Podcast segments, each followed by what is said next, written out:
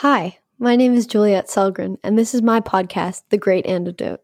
This podcast has been brought to you by the Center for Growth and Opportunity at Utah State University.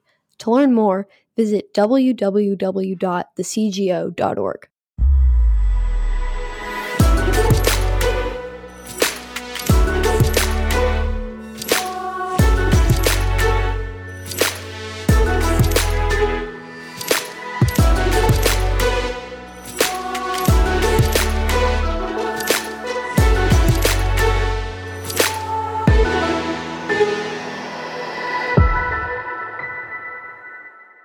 Welcome back to the podcast. Trevor Burrus is here with us for a third time. Lucky me, lucky you. Trevor is a research fellow at Cato Institute's Robert A. Levy Center for Constitutional Studies, a co host of the podcast Free Thoughts, great podcast, you should check it out, and the editor in chief of the Cato Supreme Court Review. Today, we're going to be talking about something very important, very misunderstood, I think campaign finance and campaign finance reform. For most people, when you think about this, you think about dark and corrupting money in politics. But some people think about the First Amendment and they think that it's an issue that sits at the center of this debate. And so today, we're going to dig in. Welcome, Trevor. Thanks so much for having me back, Juliet. Before we jump in, what is the most important thing that people my age or in my generation should know that we don't? Or I guess the third most important thing? yes, exactly. Whatever I probably said.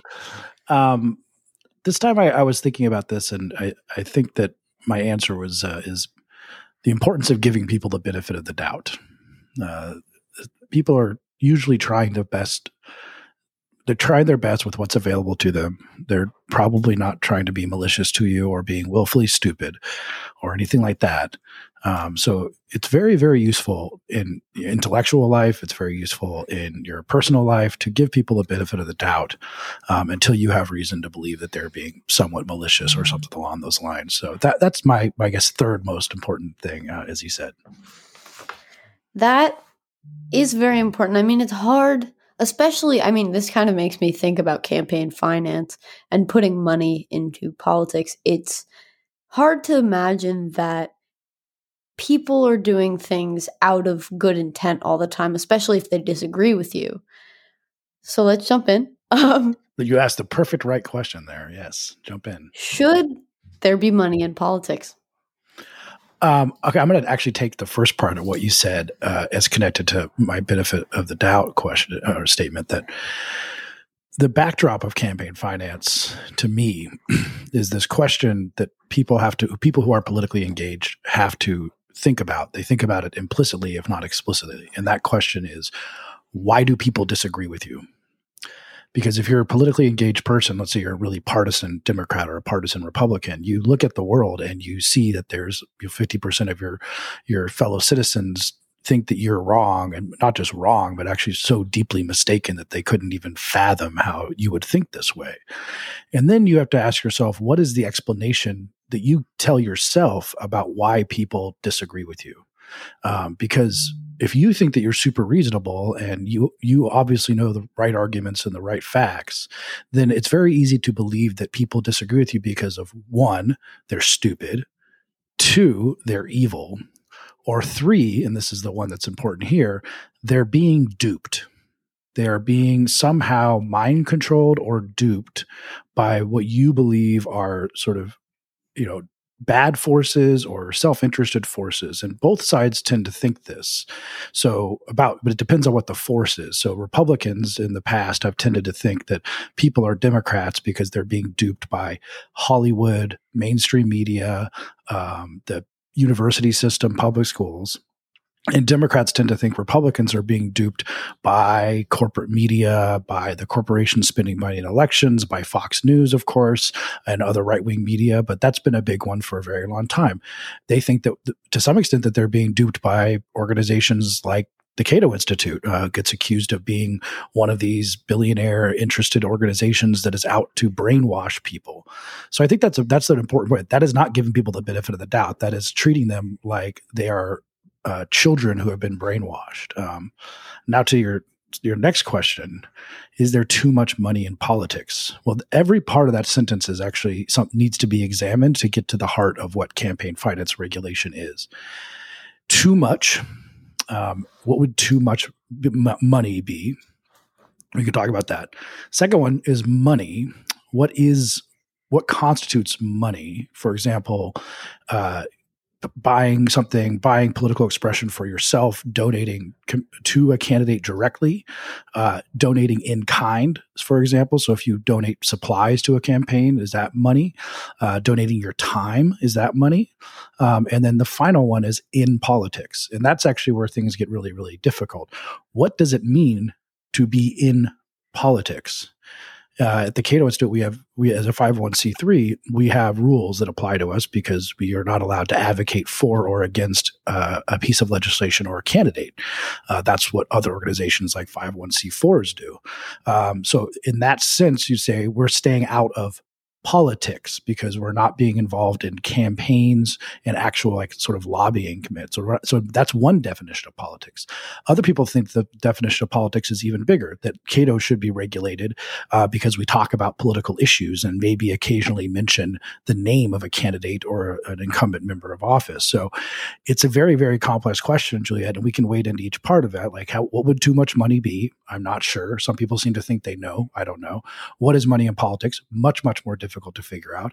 And what is in politics? Well, again, unclear. Is the New York Times in politics? Are documentary filmmakers in politics? Is a race car driver who puts a Bush uh, Cheney sticker on his car in 2004. This is a real case.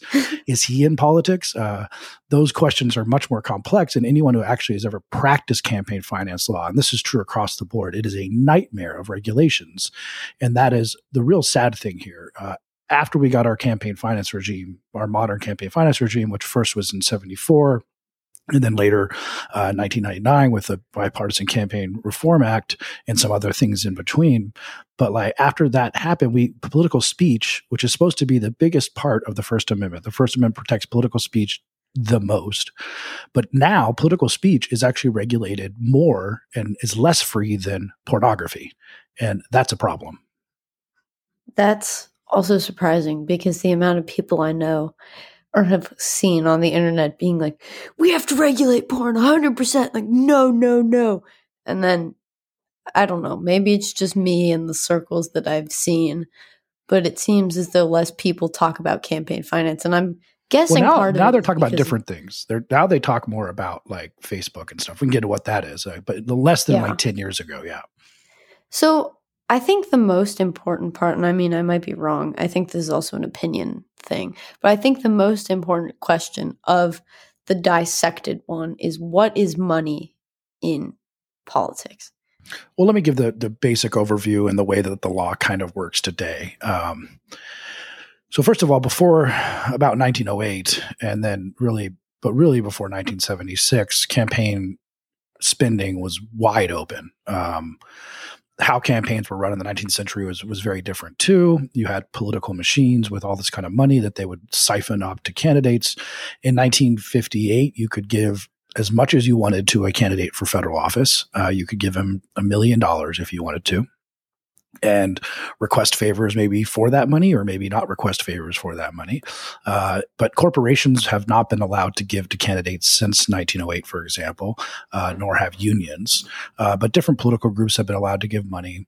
Uh, that's giving money to candidates. So this is a very important distinction that I will I will make over and over again because it's important to make this very clear because people get this wrong all the time, including like Barack Obama. Um, a contribution is writing a check to a candidate and saying, you know, uh, pay to the order of, of Hillary Clinton for president, and then letting her and her campaign use that money on political ads and other things related to the campaign. It's not going into Hillary Clinton's pocket. There's very strict separations about how you can use campaign money. It used to be the case in the 19th century that you were giving money to the candidate and they kept it, but not so anymore. Then the other kind of question is expenditures. So I don't, let's say I don't want to write Hillary Clinton a check, but I want to get a speaker truck. I want to pay for a speaker truck, you know, one of these trucks that just has speakers and you drive around. And you, I want to get on the mic and drive around to neighborhoods and talk about how much I love Hillary Clinton or how much I hate Hillary Clinton. And so I just sort of sort of like the ice cream man, but I want to just drive around and do that. So I'm spending money. Let's say it costs a thousand dollars to rent that truck and my time to to voice my own political opinions. That is called an independent expenditure. That is not giving money to the candidate. That is spending money on your own political advocacy. This is a crucial distinction because it has to do with Citizens United. It also has to do with the kind of activity that the First Amendment must protect if you're going to regulate political speech and campaign speech. Um, so let's let's think about it this way as soon as you start regulating, oh, by the way, so if I did do the speaker truck, if I did pay $1,000 to drive around the neighborhood talking about a candidate for federal office, for or against a candidate for federal office, I would have to register with the government to do that. People who spend more than $200 on an independent expenditure have to disclose themselves to the government for the most basic political speech. And that, that uh, directory of people who are spending independently is actually available for public consumption, uh, just up to two hundred dollars. Some states actually have uh, one cent is enough to report, but the federal rule, the federal rule is two hundred dollars. Uh, so the question here, though, if we're talking about campaign speech, is the very nature of regulating what someone can do to just promote a candidate as opposed to giving to a candidate means you have to start making distinctions. For example, like the New York Times the New York Times writes op eds every presidential election endorsing or not endorsing a candidate.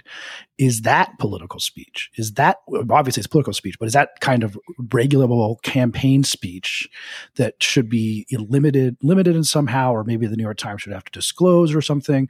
They don't have to because they're press the other que- the, the rest of the question is what do we have? What freedoms do we have if the new york times is press um, and i want to start a blog that talks about a candidate or start a youtube channel that starts talks about a candidate and people can give me money to support that uh, is that something that the federal government should be regulating? And there's a ton of people who say yes it is.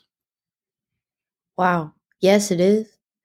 I personally not my immediate thought what what were these regulations this distinction between a private or an individual expenditure all that and spending on a candidate giving money to a candidate why what were these regulations trying to address well the big ones come out I mean, corruption. Corruption is like the big word that we'll be using a bunch, and we'll have to figure out what that word means. And we'll find out that it means very different things to, to both sides of this debate.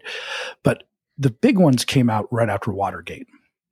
And so the dissatisfaction with what was happening, you know, the, the break ins uh, at the Watergate, like Nixon resigning. And so this idea that we had to clean up politics. So they passed the Federal Election Campaign Act, or they passed amendments to it that are extremely broad. They regulate political spending and speech like had never been done before.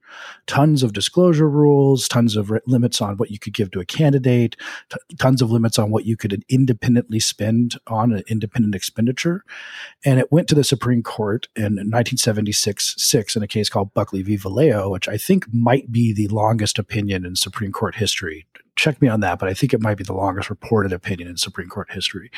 The Supreme Court issued this massive ruling on the entirety of the act and what parts of it were constitutional and what parts of it were unconstitutional. But in order to say that, we had to step back and um, think about the First Amendment. Right? I mentioned political speech is the heart of the First Amendment. It's the core of what the First Amendment protects. But what this means when the Supreme Court hears a case about that someone is alleging that my political speech has been infringed when when political speech is the most protected it means that it gets something called strict scrutiny which is another way of saying that it says that the government has to regulate it. When it does regulate it it has to regulate it with a scalpel rather than a sledgehammer. Let me give you an analogy here. So the government has to have a reason for regulating the speech um, that is not the reason cannot be shutting down the speech. This is like so let's say that there was um, a park where people always passed out political pamphlets in this park. It was just sort of like a, a very common thing. And one of the people in, in, this park is passing out a pamphlet saying that the you should you know uh, not reelect the sheriff or not reelect some city council member. Let's say it's the sheriff, and so then the sheriff comes in and starts shutting down the the pamphleteering in the park, and they say, "Well, why are you doing this?" And he says, "Well, it's because we have a littering problem." which you think is pretextual because you're like, no, it's because people are passing out pamphlets against the sheriff, and they claim it's a littering problem, um, and so they they shut down all pamphleteering in the park, and so you sue and you say you're violating my free speech, and what the government says in response is, no, we're trying to treat a littering problem, not a speech problem. And what the courts will do is they'll say, you have to do this very narrowly. You cannot hit it with a sledgehammer. If there's a littering problem because of political speech in this park, go after the littering specifically. Don't go after the speech with a sledgehammer. And that's essentially what we're talking about when we talk about the decision in Buckley v. Valeo. So, um, the decision in Buckley v. Valeo, the court comes in and says that the government has to have a good reason to be regulating campaign expenditures and campaign donations. Uh, but that reason cannot be shutting down speech. It has to be something different. Just like the analogy in the park, the reason cannot be shutting down speech. And so the court said the the only compelling reason the government has to regulate how much money people spend in elections is to stop corruption. And what they mean by corruption in this is called quid pro quo corruption, which means this for that corruption, which means you go to a candidate with a big bag that has a dollar sign on it. You said, Hey, here's a contribution. I want you to give me some sort of political favor or some sort of handout, right? That kind of corruption, the classic sense of corruption. Um, and so if that's the compelling interest that the government has, but therefore the laws have to be tailored to addressing that problem. Um, so what the court said was, therefore campaign contributions, there's an interest in that. There's an interest in because that's how you would corrupt someone. You could limit campaign contributions because that's how you would corrupt a candidate. But limiting independent expenditures doesn't have the same sort of concerns to it. And so that's how we created this distinction between independent expenditures and campaign contributions because of they have different justifications for why you would regulate them. But the idea is that if you just spend money on behalf of a candidate on your own, not give it to them, then it's not corrupting in the same way as a contribution, which I think is is likely true what problems arose with the regulations that were created in the 1970s? Oh, I mean, so many. Depends on what you mean. Do you mean like constitutional defects or do you mean just like what happened because of these regulations? I guess start with what happened generally. Well, again, like it's important to take a step back and like think about the big picture here. People should be deeply skeptical of people who run for office, elected officials, regulating the rules by which they run for office. This is just like 101. It's public choice 101. Uh, or as James James Buchanan James Buchanan used to say, don't let the foxes guard the hen house, which is, is just to say, don't let people who are politically self-interested to rig elections in their favor do that. Um, here's what they knew at the time when the incumbents were passing the Federal Election Campaign Act, or at least the ones who were savvy enough to know this, they knew that if you're an incumbent member of the House or the Senate, you have a massive advantage over people challenging you. Uh, just think about what that like. Just you have name recognition. You can you know you can go on TV. Imagine if um, imagine if like today I decided to run for Congress or and right and and then I'm running against my my congressman but like no one knows who I am. So the first thing I have to do is I have to spend money. So I have ads out there that tell people who I am that give me some sort of notoriety like to just to be on the same level as my member of Congress. Um, and the members of Congress have franking privilege. They get to mail things to their constituents for free which I don't have that if I were challenging that member of Congress. Uh, so if if none of us had any money like let's say you took away took away all money in politics, which again, if you go back to my previous uh, statements, I don't even know what that would mean. It might mean that the New York Times isn't allowed to talk about politics. It might mean that Cato is not allowed to talk about politics. But let's say that we zero out or we make entirely equal. We say, all right, member incumbent member of the House gets five hundred thousand dollars, and Trevor Burrus gets five hundred thousand dollars. So that sounds fair, doesn't it? Absolutely, it's completely unfair to me in almost every single one of those instances, the incumbent is going to win. So, just like a regulated business understands that if it has the ability to deal with the regulations better than someone who is a startup, right? Walmart understands that it can like be for regulations because it has the the finances, the lawyers, all the ability to comply with regulations. But someone who's trying to challenge Walmart has a much harder time doing that, especially if Walmart can write the regulations in its favor what politicians have done, starting with the Federal Election Campaign Act, is basically write regulations of elections in the favor of incumbents. And so what we've seen on, on every sort of metric is that it has become significantly harder since 1976 to dethrone an incumbent. Uh, I have actually some stats here to give you an example. Um, the and also not only is it impossible to dethrone an incumbent increasingly i mean usually 90% plus of house members get reelected but we've also very much created safe districts. Now, this is not the only reason we have these safe districts, but like we have very, very few competitive districts. Now, there's sorting that has happened, and we could talk about that. But we there are papers that track this with campaign spending. It is so much harder to unseat an incumbent today, so that we have like so no contest elections, meaning people who are in safe seats, so they don't even have to please their constituents, are up 25 percent since 1976 when this law was passed, and extremely competitive elections. This is in the House, uh, are down 42% since this law was passed. So, on one level, your question, I would say the politicians got exactly what they wanted. They, pr- they protected their positions if there happened to be an incumbent um, and created a, a less representative and less interesting democracy because of it. But that was the point. So, let's talk about Citizens United versus the FCC or FEC, my bad. I still get confused. They just sound so similar when you say them as acronyms.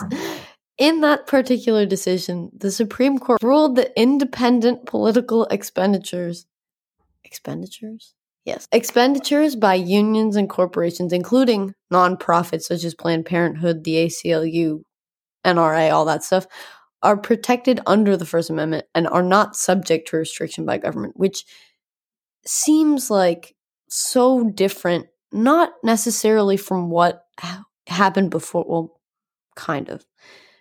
So what what was the decision and what was the rationale of that all right so this is a good time definitely a good time to talk about this since we've kind of laid out the the groundwork of independent expenditures campaign contributions the nature of these kind of regulations so what had happened in the bipartisan campaign finance reform act or mccain-feingold as it's often called is that a bunch of rules had come in to stop quote unquote soft money, which I won't really get into what that means. Uh, but it, one of the rules that came in is said that uh, for-profit corporations and nonprofit corporations could not spend money money out of their general funds, as you said, uh, on ind- independent expenditure. Uh, and so that created a bunch of issues going to back what I was talking about. For example, what does it mean to say something is in politics? Because you would have a bunch of issues like, for example, the New York Times is a corporation. And the New York Times talks about and endorses candidates all the time. Uh, so they had to have, as I've mentioned before, they had to have a, a media exception to this for the First Amendment. Uh, but it gets very hairy, and this is how it gets really, really complicated. The case Citizens United really could have been called Michael Moore and Miramax Films versus FEC. Why is that? Because Michael Moore, if you, you know who he's not as relevant now as he was in the 2000s, um, but he's a documentary filmmaker who's very, very left wing. And he makes documentaries for the purpose of trying to change people's minds and also to influence elections. So in 2004, after we had invaded Iraq and Bush was quite unpopular, we Michael Moore decided to make a movie called Fahrenheit 9 11 and Fahrenheit 9/11 is essentially a two-hour anti-Bush campaign ad that we have no doubt that he wanted to make that movie, as is his First Amendment right, to influence voters and how they vote and whether they would vote for Bush in the 2004 election. Now, the problem here, so generally speaking, federal the campaign finance laws don't regulate movies, generally speaking um, unless they're paid for by a corporation, at least at this time. But they do uh, they do regulate over the air ads, and so the the commercials for this movie, and I remember them well, had clips from the movie, and and and they were kind of like a thirty second anti Bush. They had all these embarrassing things that Bush said, and said, "Come see Fahrenheit 9/11," but it was kind of like like the classic one is the is when he's golfing and he says, "We will eliminate terrorists anywhere," and then he says, "Now watch this drive." And like it's not good optics. Um, so basically this group called Citizens United, which is a 501c3 and C4, uh, very conservative group uh, that uh, had done different act- activism at different times.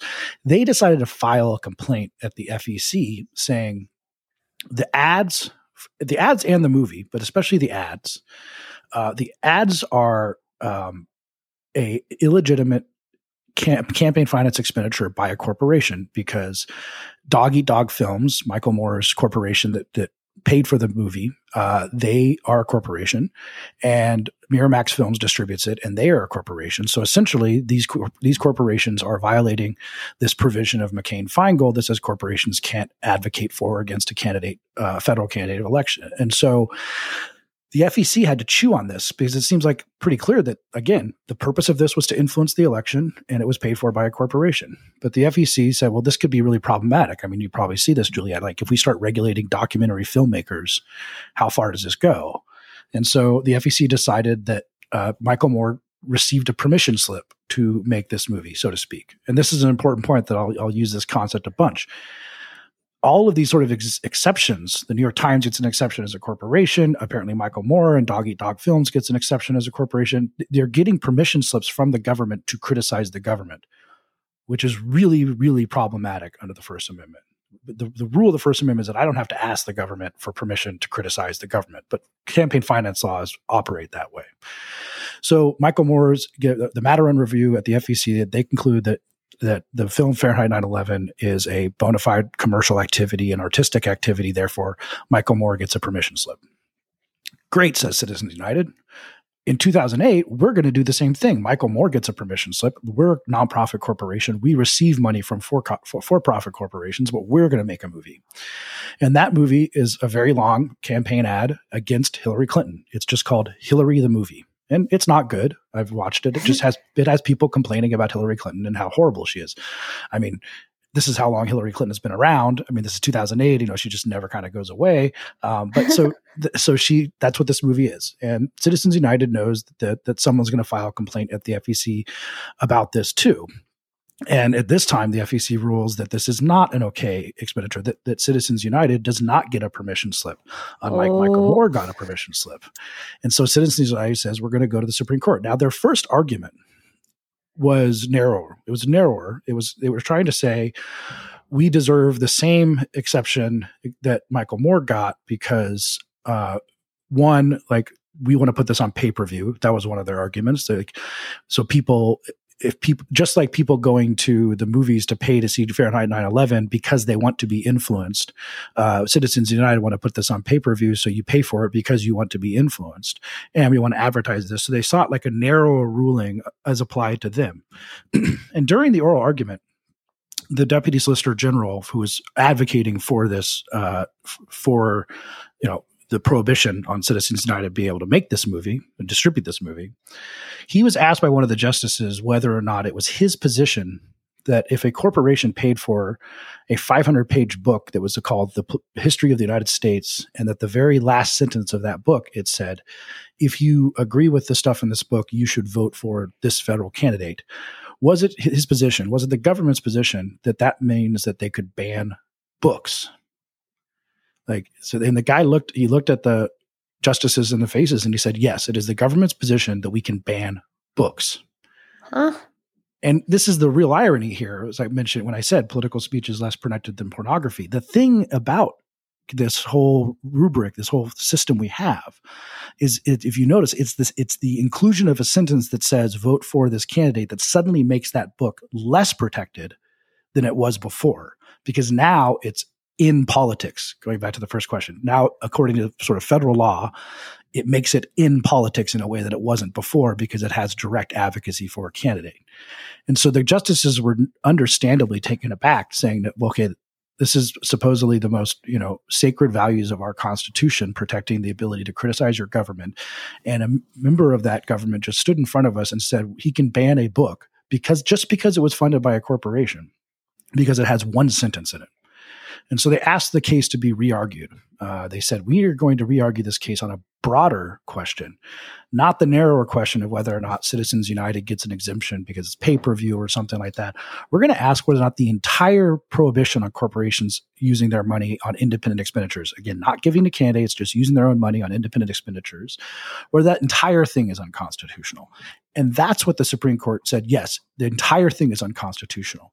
The really scary thing about this decision is that four justices disagreed, that there were four justices who do not understand the importance of political free political speech, who believe in these sort of canards about money in politics and that we have too much money in politics and it's not money, it's it's not speech, it's money. We can talk about those.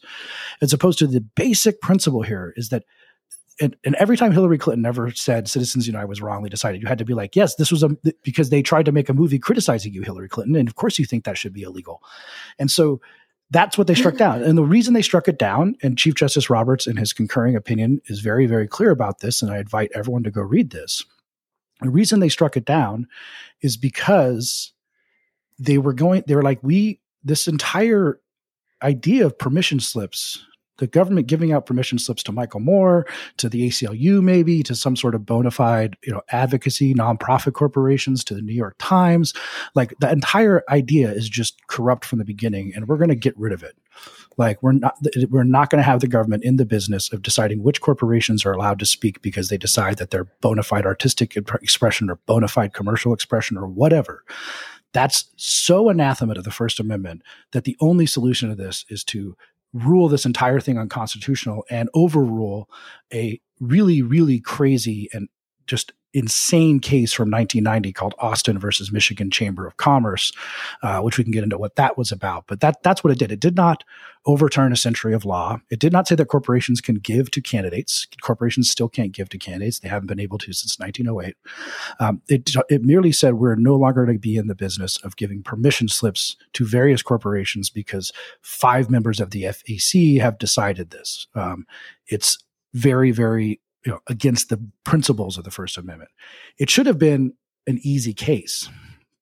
It should have been something that had all the justices on board. Instead, it made everyone lose their minds.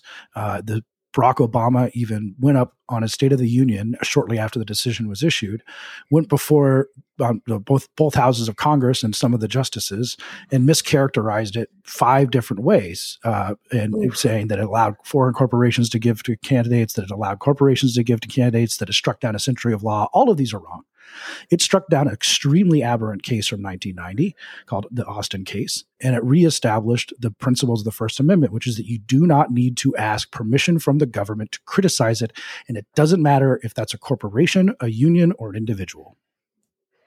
Yet people are so furiated, infuriated about this decision. They see it as the unleashing of big money, dark money.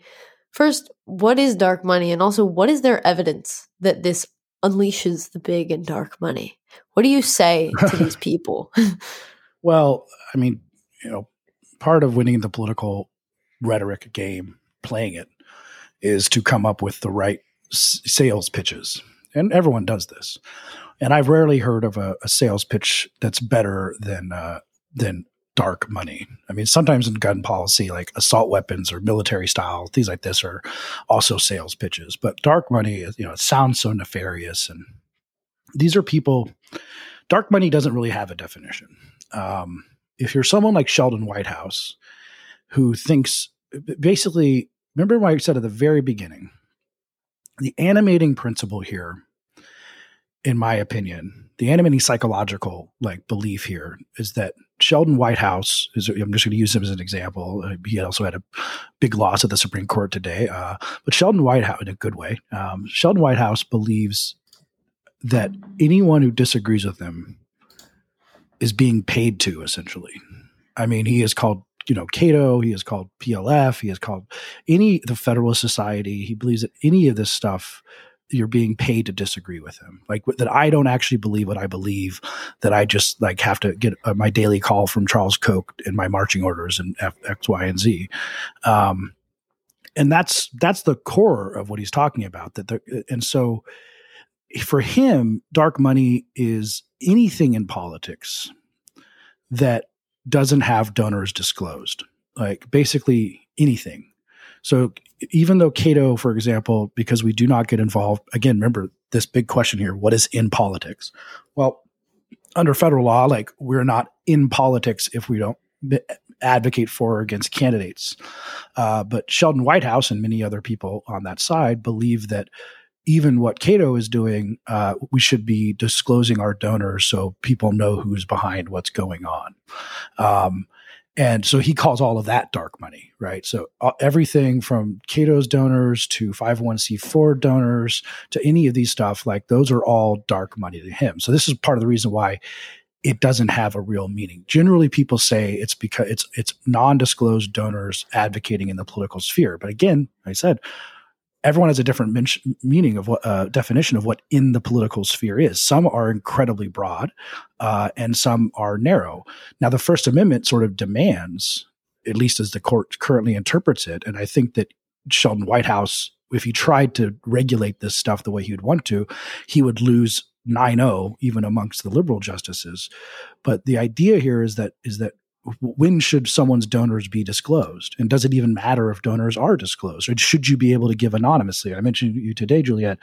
Uh, there's a case that um, is imminently going to be decided by the Supreme Court about the ability to keep donors uh, anonymous. The, the, court will likely say that there is a right to anonymous speech. And of course, there's a right to anonymous speech.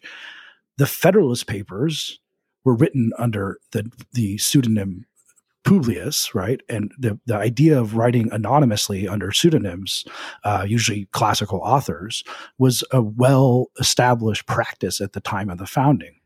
Now the next question is, does it matter about giving anonymously? Does that should that be disclosed? And the funny thing is, most people uh, they say, well, yeah, yeah, it should, until suddenly their their activities are implicated. Like, should Planned Parenthood's donors be disclosed? Should the NAACP's donors be disclosed?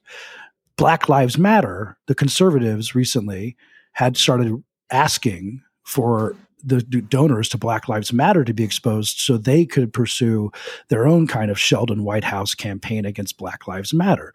This is an interest that all of us have. And the term dark money, again, it's just it's just a it's an empty but powerful concept for whoever whatever organizations you think that donors should be disclosed. And again, until that comes and bites you, you could say, oh, everything that the Koch brothers do or all of Cato's Institute's donors should be disclosed. But as soon as we turn that around, it's like, all right, do Black Lives Matter? Do the NAACP in Alabama in 1958. So in Alabama in 1958, tried to get all the donors to the NAACP, uh, uh, you know, disclosed and exposed for for let's say obvious reasons, right? Like they wanted to be able to be, you know, identify the donors in the NAACP so they could go, I don't know, burn crosses on their lawn. And the Supreme Court ruled in that case that you have a right to give or anonymously or burn them. Yes, you have a right to give anonymously, um, and that is protected by the First Amendment. So it's just empty rhetoric, but extremely powerful dark money. It's it's. I mean, I I, I admire you know the rhetoric. I admire the ability to come up with such a term, but it's it's completely empty.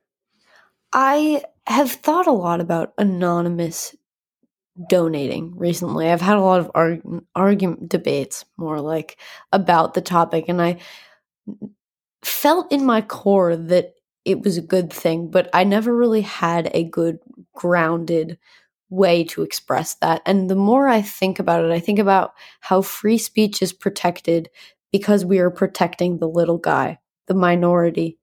You don't and want all the someone, cogs. Yeah, just uh, everyone. Well, we also have to, we have to protect all the cogs in the machine. Um, that's vital. Like not to cut you off, but I, I wanted to I'll, I'll, something. i am going to read you something uh, from Justice Scalia. Yes. This goes to the question about money versus speech, right? The biggest piece of BS, if I may be so bold, um, in the campaign finance debate is the it's not speech, it's money. This is so unbelievably disingenuous at the at the minimum. But like, let me put it this way: these laws were passed intentionally, and I can read you some quotes too from this. These laws were intentionally passed to stop political advertisements. They were intentionally passed to shut up people by draining the money. Like we have quotes from the floor of Congress. Um, I will pull up one of those now. Actually, so I have my I have my presentation I give on this, which has some of these quotes. We have quotes from, the floor of Congress um, upon the debate uh, over the McCain Feingold bill. Uh, so here's one uh, from John McCain.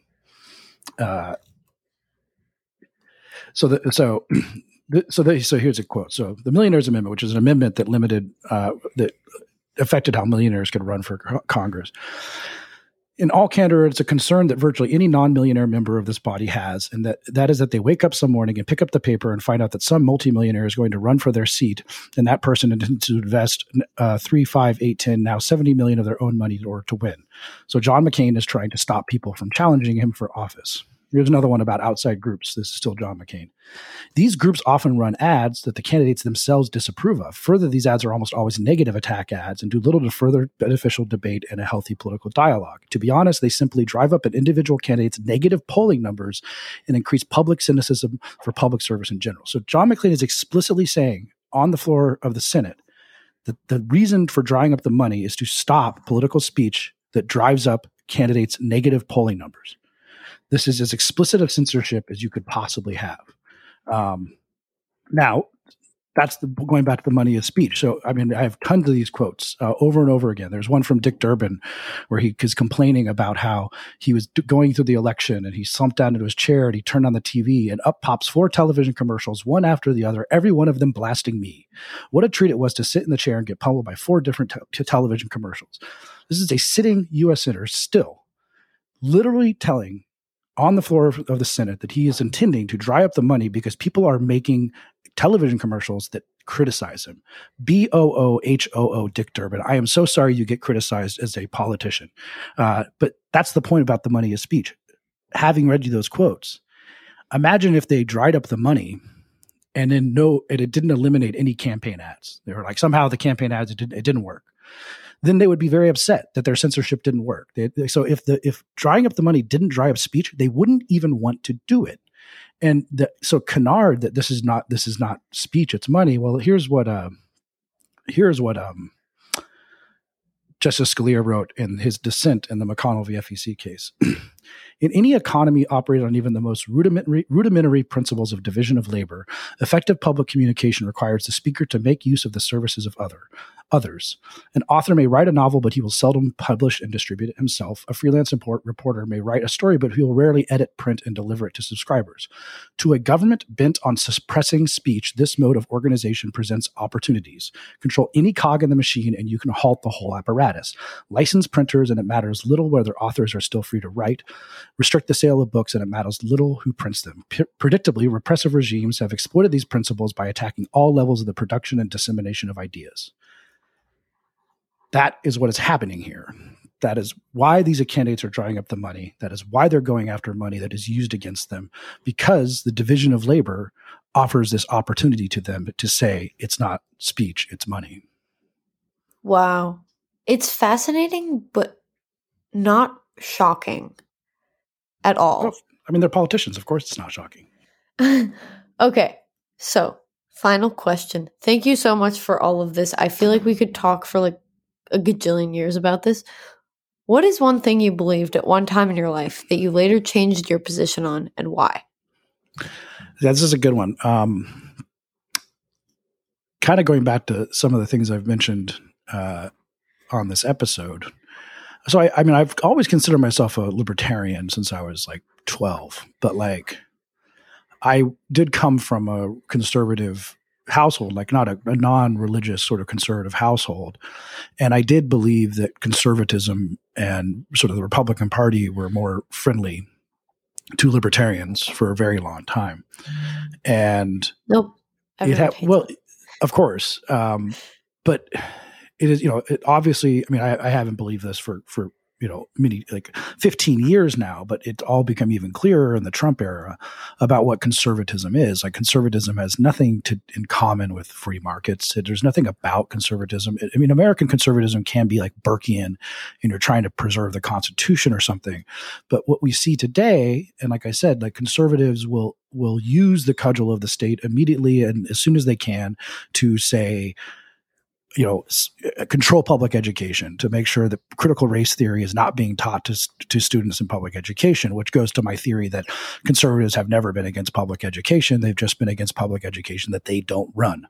And now they want to run it. And so you have you know, DeSantis in Florida saying we're going to have to teach different anti, uh, anti-communism things and things like this. So and now they want to, you know, conservatives say we have a right to spend in elections, but now they want to, you know, disclose Black Lives Matters funders. So what we're seeing today is that American right wing is becoming more like what the right wing is in the rest of the world. Like in Europe, they've known this forever. The right wing in European countries is nationalistic and identitarian um, and traditionalistic. That's what they tend to be, right? And so, like in Poland, that's what the way it is. In Germany, that's the way it is. That's the way we're becoming here. And libertarians need to be very, very aware of the fact that we are not of the right and we're not of the left. I mean, the single dimension political spectrum is silly, but we are fundamentally liberals who uphold values like the ability to anonymously give to organizations, no matter if it's Black Lives Matter or if it's the Cato Institute, uh, because it's the right thing to do. Um, and that conservatives are not really our friends. So, but that's something that I think over time, especially since I was a teenager, became more and more clear to me. Thank you. I definitely have seen that also, um, especially recently. Thank you so much for being on the podcast. Always a thank pleasure. you for sharing, Trevor. Well, that's all we have time for today. I'd like to thank my guest once again for their time and insight. I would also like to thank everyone who listens, subscribes, and shares the Great Antidote podcast. If you would like to be on the podcast or if you have a guest in mind, please feel free to reach out to me at thegreatantidote at thecgo.org. Bye.